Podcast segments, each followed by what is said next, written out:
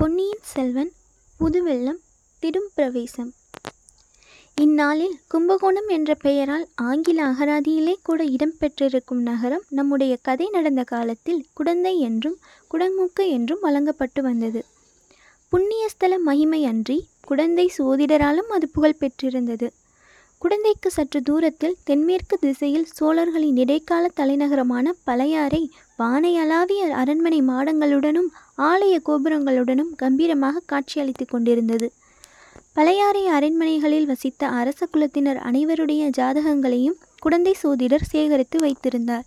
அப்படி சேகரித்து வைத்திருந்த ஜாதகங்களை புரட்டித்தான் கொடும்பாலூர் இளவரசி வானதியின் ஜாதகத்தை அவர் கண்டெடுத்தார்.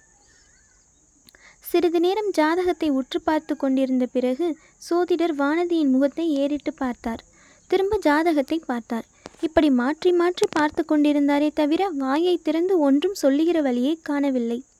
என்ன சோதிடரே ஏதாவது சொல்லப் போகிறீரா இல்லையா? என்று குந்தவை தேவி கேட்டாள். தாயே என்னத்தை சொல்வது? எப்படி சொல்வது? முன்னொரு தடவை தற்செயலாக இந்த ஜாதகத்தை எடுத்து பார்த்தேன். என்னாலேயே நம்ப முடியவில்லை. இப்படியும் இருக்க முடியுமா? என்று சந்தேகப்பட்டு வைத்துவிட்டேன் இப்போது இந்த பெண்ணின் திருமுகத்தையும் இந்த ஜாதகத்தையும் சேர்த்து பார்க்கும்போது திகைக்க வேண்டியிருக்கிறது. திகையும் திகையும் போதுமானவரை திகைத்துவிட்டு பிறகு ஏதாவது குறிப்பாக சொல்லும். இது மிகவும் அதிர்ஷ்ட ஜாதகம் தாயே. தாங்கள் எதுவும் வித்தியாசமாக நினைத்து கொள்ள மாட்டீர்கள் என்று சொல்கிறேன். தங்களுடைய ஜாதகத்தை காட்டிலும் கூட இது ஒரு படி மேலானது. இம்மாதிரி அதிர்ஷ்ட ஜாதகத்தை நான் இதுவரை பார்த்ததே இல்லை. குந்தவை புன்னகை புரிந்தாள். வானதியோ வெட்கப்பட்டவளாய் அக்கா இந்த துர துரதிர்ஷ்டக்காரியை பார் போய் இவர் உலகத்திலேயே இல்லாத அதிர்ஷ்டக்காரி என்கிறாரே இப்படித்தான் இருக்கும் அவர் சொல்லுவதெல்லாம் என்றார். அம்மா என்ன சொன்னீர்கள்? நான் சொல்வது தவறானால் என்னுடைய தொழிலையே விட்டுவிடுகிறேன் என்றார் சோதிடர். வேண்டாம் சோதிடரே வேண்டாம். அப்படியெல்லாம் செய்து விடாதீர். ஏதோ நாலு பேருக்கு நல்ல வார்த்தையாய் சொல்லி கொண்டிரும். ஆனால் வெறுமனே பொதுப்படையாக சொல்கிறீரே தவிர குறிப்பாக ஒன்றும் சொல்லவில்லையே. அதனாலே தான் இவள் சந்தேகப்படுகிறாள். குறிப்பாக சொல்ல வேண்டுமா? இதோ சொல்லுகிறேன். நாலு மாதத்திற்கு முன்னால் அவசகனம் மாதிரி தோன்றக்கூடிய ஒரு காரியம் நடந்தது. ஏதோ ஒன்று தவறி விழுந்தது. ஆனால் அது உண்மையில் அபசகுனம் இல்லை. அதிலிருந்து தான் இந்த கோமகளுக்கு எல்லா அதிர்ஷ்டங்களும் வரப்போகின்றன. வானதி நான் என்னடி சொன்னேன்? பார்த்தாயா? என்றால் குந்தவை தேவி. முன்னாலேயே இவருக்கு நீங்கள் சொல்லி வைத்திருக்கிறீர்கள் போல் இருக்கிறது என்றாள் வானதி. பார்த்தீரா சோதிடரே இந்த பெண்ணின் பேச்சை பேசட்டும் தாயே. இப்போது எது வேண்டுமானாலும் பேசட்டும். நாளைக்கு மன்னர் மன்னனை மணந்து கொண்டு அப்படி சொல்லுங்கள். இளம் பெண்களிடம் கல்யாணத்தை பற்றி பேசினால் அல்லவா அவர்களுக்கு சந்தோஷமாக கேட்டுக்கொண்டிருப்பார்கள் அதைத்தான் நானும் சொல்ல வருகிறேன் தாயே. திடுதிப்பென்று கல்யாண பேச்சை எடுக்கக்கூடாதல்லவா? எடுத்தால் இந்த கிழவனுக்கு புத்தி கெட்டுவிட்டது என்று சொல்லிவிடுவீர்கள். இவளுக்கு புருஷன் எங்கிருந்து வருவான்? எப்போது வருவான்? அவனுக்கு என்ன அடையாளம்? ஜாதகத்திலிருந்து இதையெல்லாம் சொல்ல முடியுமா சோதிடரே? ஆஹா சொல்ல முடியாமல் என்ன? நன்றாய் சொல்ல முடியும் என்று கூறிவிட்டு ஜோதிடர் ஜாதகத்தை மறுபடியும் கவனித்து பார்த்தார். கவனித்து பார்த்தாரோ அல்லது கவனித்து பார்ப்பது போல் அவர் பாசாங்குதான் செய்தாரோ நமக்கு தெரியாது. பிறகு தலை நிமிர்ந்து நோக்கி அம்மணி இந்த இளவரசிக்கு கணவன் வெகு தூரத்திலிருந்து வரவேண்டியதில்லை. சமீபத்தில் உள்ளவன்தான். ஆயினும் அந்த வீராதி வீரன் இப்போது இந்நாட்டில் இல்லை. கடல் கடந்து சென்றிருக்கிறான் என்றார் சோதிடர். இதை கேட்டதும் குந்தவை வானதியை பார்த்தாள். வானதியின் உள்ளத்தில் பொங்கிய உவகையை அவள் அடக்கிக் கொள்ள பார்த்தும் முடியவில்லை. முகம் காட்டிவிட்டது. அப்புறம் அவன் யார்? என்ன குலம்? தெரிந்து கொள்ள ஏதாவது அடையாளம் உண்டா? நன்றாக உண்டு. இந்த பெண்ணை மணந்து கொள்ளும் பாக்கியசாலியின் திருக்கரங்களில் சங்கு சக்கர ரேகை இருக்கும் அம்மா. மீண்டும் குந்தவை வானதியை பார்த்தாள். வானதியின் முகம் கவிந்து பூமியை பார்த்து கொண்டிருந்தது. அப்படியானால் இவளுடைய கைகளிலும் ஏதேனும் அடையாள ரேகை இல்லாமல் போகுமா? என்றாள் குந்தவை பிராட்டி. தாயே இவளுடைய பாதங்களை எப்போதாவது தாங்கள் பார்த்ததுண்டா? ஏன் சோதிடரே இது என்ன வார்த்தை? அவளுடைய காலை பிடிக்கும்படி என்னை சொல்கிறீரா? இல்லை அப்படியெல்லாம் நான் சொல்லவில்லை. ஆனால் ஒரு காலத்தில் ஆயிரம் ஆயிரம் மன்னர் குல பெண்கள் பட்ட மகிழ்ச்சிகள் அரசிலங்குமரிகள் ராணிகள் மகாராணிகள் இந்த பெண்ணரசியின் பாதங்களை தொடும் பாக்கியத்துக்காக தவம் கிடப்பார்கள் தாயே. அக்கா இந்த கிழவர் என்னை பரிகாசம் செய்கிறார். இதற்காகவா என்னை அழைத்து வந்தீர்கள்? எழுந்திருங்கள் போகலாம் என்று உண்மையாகவே பொங்கி வந்த கோபத்துடன் கூறினாள் வானதி. நீ என்னத்துக்கு பதறுகிறாயடி பெண்ணே? அவர் ஏதாவது சொல்லிக் கொண்டு போகட்டும். நான் ஏதாவது சொல்லிவிடவில்லை. எல்லாம் இந்த ஜாதகத்தில் குறிப்பிட்டிருப்பதைத்தான் சொல்லுகிறேன். பாதத்தாமரை என்று ஏதோ கவிகள் உபசாரமாக வர்ணிப்பார்கள் வர்ணிப்பார்கள். இந்த பெண்ணின் உள்ளங்காலை சிறிது காட்டச் சொல்லுங்கள். அதில் தாமரை இதழ்களின் ரேகை கட்டாயம் இருக்கும். போதும் சோதிடரே இவளை பற்றி இன்னும் ஏதாவது சொன்னால் என்னை கையை பிடித்து இழுத்துக்கொண்டு புறப்பட்டு விடுவாள். இவளுக்கு வாய் வாய்க்கப் போகும் கணவனை பற்றி கொஞ்சம் சொல்லுங்கள். ஆஹா சொல்லுகிறேன். இவளை கைப்பிடிக்கும் பாக்கியவான் வீராதி வீரனாயிருப்பான். நூறு நூறு போர்க்களங்களில் முன்னணியில் நின்று வாகை மாலை சூடுவான். மன்னாதி மன்னராயிருப்பான் ஆயிரம் ஆயிரம் அரசர்கள் போற்ற சக்கரவர்த்தியின் சிம்மாசனத்தில் பன்னெடுங்காலம் வீற்றிருப்பான். நீர் சொல்வதை நான் நம்பவில்லை. அது எப்படி நடக்க முடியும்? என்று கேட்ட குந்தவை தேவியின் முகத்திலே ஆர்வமும் மகிழ்ச்சியும் ஐயமும் கவலையும் கலந்து தாண்டவம் ஆடின. நானும் நம்பவில்லை. இவர் எதையோ நினைத்து கொண்டு பேசுகிறார். இப்படி சொன்னால் தங்களுக்கு சந்தோஷமாய் இருக்கும் என்று கூறுகிறார் என்றாள் வானதி. இன்று நீங்கள் நம்பாவிட்டால் பாதகமில்லை ஒரு காலத்தில் நம்புவீர்கள் அப்போது இந்த ஏழை சோதிடனை மறந்து விடாதீர்கள். அக்கா நாம் போகலாமா? என்று மறுபடி வானதி கேட்டாள். அவளுடைய கரிய விழிகளின் ஓரங்களில் இரு கண்ணீர் துளிகள் எட்டி பார்த்து கொண்டிருந்தன. இன்னும் ஒரே ஒரு விஷயம் சொல்லிவிடுகிறேன். அதை கேட்டுவிட்டு புறப்படுங்கள். இந்த இளவரசியை மணந்து கொள்ளப் போகும் வீரனுக்கு பற்பல அபாயங்களும் கண்டங்களும் ஏற்படும். பகைவர்கள் பலர் உண்டு. ஐயோ ஆனால் அவ்வளவு அபாயங்களையும் கண்டங்களும் முடிவில் பறந்து போகும். பகைவர்கள் படுநாசம் அடைவார்கள். இந்த தேவியை அடையும் நாயகன் எல்லா தடைகளையும் மீறி மகோன்னத பதவியை அடைவான். இதைவிட முக்கியமான செய்தி ஒன்று உண்டு தாயே.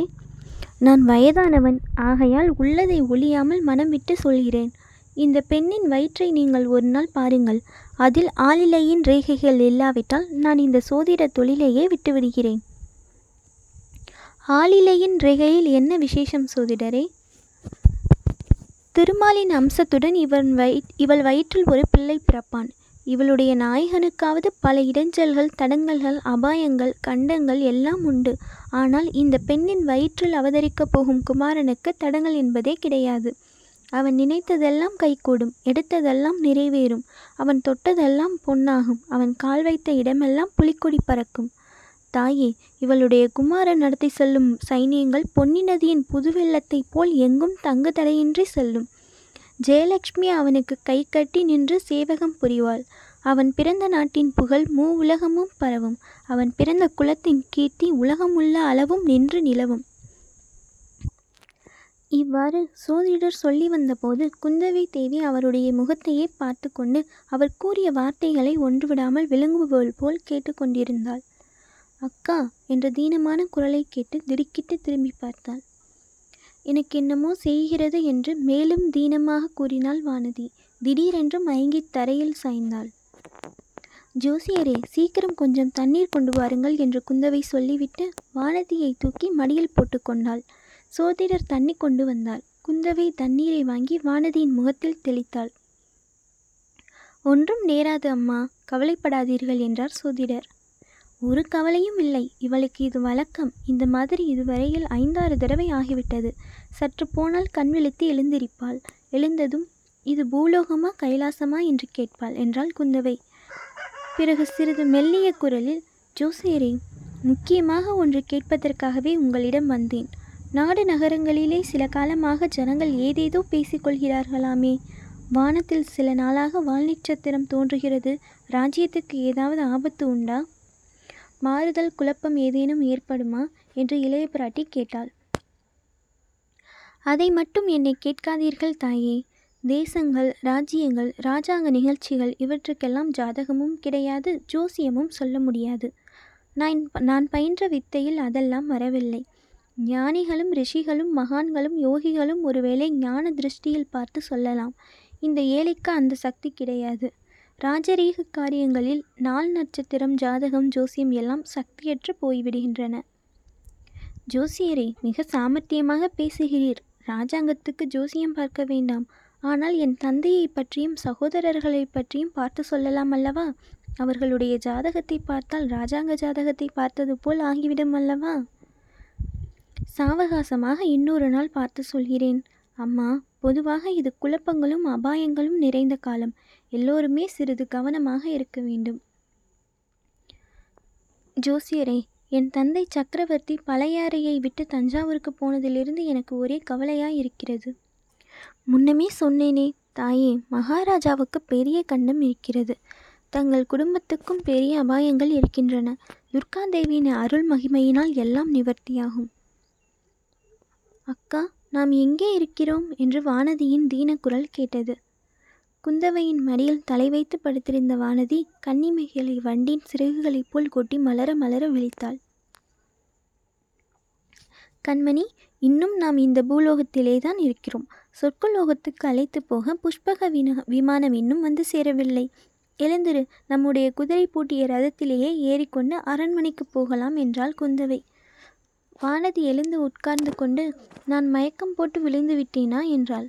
மயக்கம் போடவில்லை. அக்காவின் மடியில் படுத்து கொஞ்சம் தூங்கிவிட்டாய். தாலாட்டு கூட பாடினேன். உன் காதில் விழவில்லையா? கோபிக்காதீர்கள் அக்கா. என்னை அறியாமலே தலை கிருகிருத்து வந்துவிட்டது. கிருகிருக்கும் கிருகிருக்கும். இந்த ஜோசியர் எனக்கு அப்படி ஜோசியம் சொல்லியிருந்தால் எனக்கு கூடத்தான் கிருகிருத்திருக்கும். அதனால் இல்லை அக்கா. இவர் சொன்னதையெல்லாம் நான் நம்பிவிட்டேனா? நீ நம்பினாயோ நம்பவில்லையோ ஆனால் ஜோசியர் பயந்தே போய்விட்டார். உன்னை போன்ற பயங்கொல்லியை இனிமேல் எங்கும் அழைத்து போகக்கூடாது.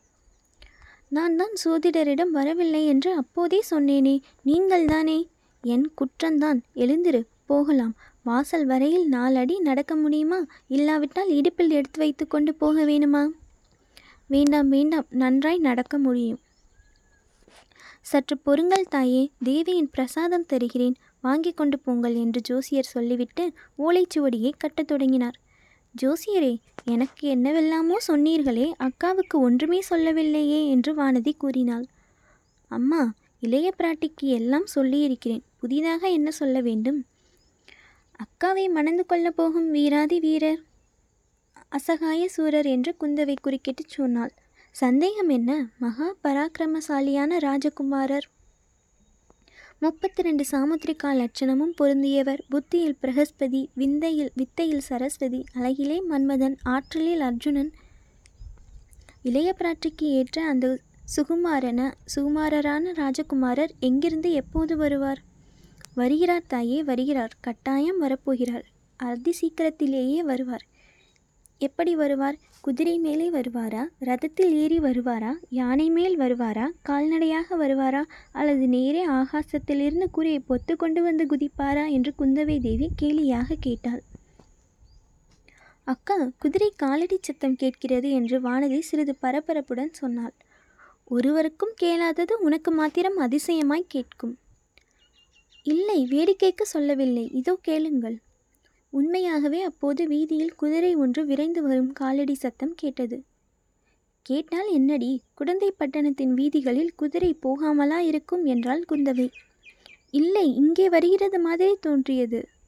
உனக்கு ஏதாவது விசித்திரமாக தோன்றும். எழுந்திரு போகலாம். இச்சமயத்தில் அந்த வீட்டின் வாசலில் ஏதோ குழப்பமான சத்தம் கேட்டது. குரல் ஒலிகளும் கேட்டன. இதுதானே ஜோசியர் வீடு? ஆமாம் நீ யார்? ஜோசியர் இருக்கிறாரா? உள்ளே போகக்கூடாது. அப்படித்தான் போவேன் விடமாட்டேன். ஜோசியரை பார்க்க வேண்டும். அப்புறம் வா. அப்புறம் வர முடியாது. எனக்கு மிக்க அவசரம். அடே அடே நில் நில். சற்று விலகிப்போ. தடுத்தாயோ? கொன்று விடுவேன். ஐயா ஐயா வேண்டாம். உள்ளே போக வேண்டாம். இத்தகைய குழப்பமான கூச்சல் நெருங்கி நெருங்கி கேட்டது. படார் என்ற வாசக்கதவு திறந்தது. அவ்வளவு பிரமாதமான தடபுடலுடன் ஒரு வாலிபன் உள்ளே திடும் பிரவேசமாக வந்தான். அவனை பின்னால் இருந்து தோள்கள் தோள்களை பிடித்து இழுக்க ஒருவன் முயன்று கொண்டிருந்தான். வாலிபன் திமிரிக்கொண்டு வாசற்படியை கடந்து உள்ளே வந்தான். வந்த வாலிபன் யார் என்று வாசகர்கள் ஊகித்திருப்பார்கள். நமது வீரன் வந்தியத்தேவன்தான். வீட்டுக்குள்ளே இருந்த மூன்று பேருடைய கண்களும் ஏக காலத்தில் அவ்வீரனை பார்த்தன. வந்தியத்தேவனும் உள்ளிருந்தவர்களை பார்த்தான். இல்லை உள்ளே இருந்தவர்களில் ஒருவரைத்தான் பார்த்தான். அது கூட இல்லை. குந்தவை தேவியை அவன் முழுமையாக பார்க்கவில்லை. அவளுடைய பொன்முகத்தை மட்டுமே பார்த்தான். முகத்தையாவது முழுமையும் பார்த்தானா என்றால் அதுவும் இல்லை. வியப்பினால் சிறு சிறிது விரைந்திருந்த அவளுடைய பவளச் செவ்வாயின் இதழ்களை பார்த்தான். கம்பீரமும் வியப்பும் குறும்பு சிரிப்பும் ததும்பியிருந்த அவளுடைய அகன்ற கண்களை பார்த்தான். கன்னிமைகளையும் கரிய புருவங்களையும் பார்த்தான். தங்கவர்ண நெற்றியை பார்த்தான். குங்கும சிவப்பான குளிர்ந்த கன்னங்களை பார்த்தான். சங்கயுத்த வலுவழுப்பான கழுத்தை பார்த்தான். இவ்வளவையும் ஒரே சமயத்தில் தனித்தனியாக பார்த்தான். தனித்தனியாக அவை மனதில் பதிந்தன. இதெல்லாம் சில வினாடி நேரம்தான். உடனே சற்றென்று திரும்பி சோதிடருடைய சீடனை நோக்கி ஏனப்பா உள்ளே பெண் பிள்ளைகி பிள்ளைகள் இருக்கிறார்கள் என்று நீ சொல்லக்கூடாது. சொல்லியிருந்தால் நான் இப்படி வந்திருப்பேனா? என்று கேட்டுக்கொண்டே சீடனை மறுபக்கம் தள்ளிக்கொண்டு வாசற்படியை மீண்டும் கடந்தான். ஆயினும் வெளியில் போவதற்குள் இன்னும் ஒரு தடவை குந்தவை தேவியை திரும்பி பார்த்துவிட்டுத்தான் போனான். அடே அப்பா புயல் அடித்து ஓய்ந்தது போலல்லவா இருக்கிறது? என்றாள் குந்தவை பிராட்டி. இன்னும் ஓய்ந்த பாடில்லை அதோ கேளுங்கள் என்றாள் கொடும்பாலூர் இளவரசி. வாசலில் இன்னமும் வந்தியத்தேவனுக்கும் சோதிடரின் சீரனுக்கும் தர்க்கம் நடந்து கொண்டிருந்தது. ஜோசியரே இவர் யார்? என்றாள் குந்தவை. தெரியாது தாயே யாரோ அசலூர்காரர் மாதிரி இருக்கிறது. பெரிய முரட்டு பிள்ளை என்று தோன்றுகிறது. குந்தவை திடீரென்று எதையோ நினைத்து கொண்டு கலகலவென்று சிரித்தாள். எதற்காக அக்கா சிரிக்கிறீர்கள்? எதற்காகவா? எனக்கு வரப்போகும் மணாளன் குதிரையில் வரப்போகிறானா யானையில் வரப்போகிறானா அல்லது கூரை வழியாக வந்து குதிக்கப் போகிறானா என்று பேசிக்கொண்டிருந்தோமே அதை நினைத்து கொண்டு சிரித்தேன். இப்போது வானதிக்கும் சிரிப்பு தாங்க முடியாமல் வந்தது. இருவருடைய சிரிப்பும் கலந்து அலை அலையாக எழுந்தது. வெளியில் எழுந்த சச்சரவு சப்தம் கூட இந்த இரு மங்கையரின் சிரிப்பின் ஒளியில் அடங்கிவிட்டது. சோதிடர் மௌன சிந்தனையில் ஆழ்ந்தவராய் அரசகுமாரிகள் இருவருக்கும் குங்குமம் கொடுத்தார். பெற்றுக்கொண்டு இருவரும் எழுந்தனர். வீட்டுக்கு வெளியில் சென்றனர். சோதிடரும் கூட வந்தார். வீட்டு வாசலில் சிறுங்கி சிறிது ஒதுங்கி நின்ற வந்தியத்தேவன் பெண்மணிகளை பார்த்ததும் மன்னிக்க வேண்டும். உள்ளே பெண்கள் இருக்கிறார்கள் என்று இந்த புத்திசாலி சொல்லவில்லை. ஆகையினால் தான் அப்படி அவசரமாக வந்துவிட்டேன். அதற்காக மன்னிக்க வேண்டும் என்று உரத்த குரலில் கூறினான். குந்தவை மலர்ந்த முகத்துடன் குறும்பும் கேலியும் மிடுக்கும் ததும்பிய கண்களினால் வந்தியத்தேவனை ஒரு தடவை ஏறிட்டு பார்த்தாள். ஒரு வார்த்தையும் மறுமொழி சொல்லவில்லை. வானதியை ஒரு கையினால் பிடித்து இழுத்துக்கொண்டு ரதம் நின்ற ஆலமரத்தடியை நோக்கிச் சென்றாள். குடந்தை நகரத்து பெண்களுக்கு மரியாதையே தெரியாது போல் இருக்கிறது. ஏதடா ஒரு மனிதன் வழியே வந்து பேசுகிறானே என்பதற்காகவாவது திரும்பி பார்த்து ஒரு வார்த்தை பதில் சொல்லக்கூடாதோ? என்று வந்தியத்தேவன் இறைந்து கூறியது அவர்கள் காதில் விழுந்தது. ரதத்தில் குதிரையை பூட்டி சாரதி ஆயத்தமாக நிறுத்தியிருந்தான். இளவரசிகள் இருவரும் ரதத்தில் ஏறிக்கொண்டதும் ரத சாரதியும் முன்னால் ஏறிக்கொண்டான். ரதம் அரசியலாற்றங்கரையை நோக்கி விரைந்து சென்றது. வந்தியத்தேவன் ரதம் மறையும் வரையில் மறையும் வரையில் பார்த்து கொண்டு நின்றான்.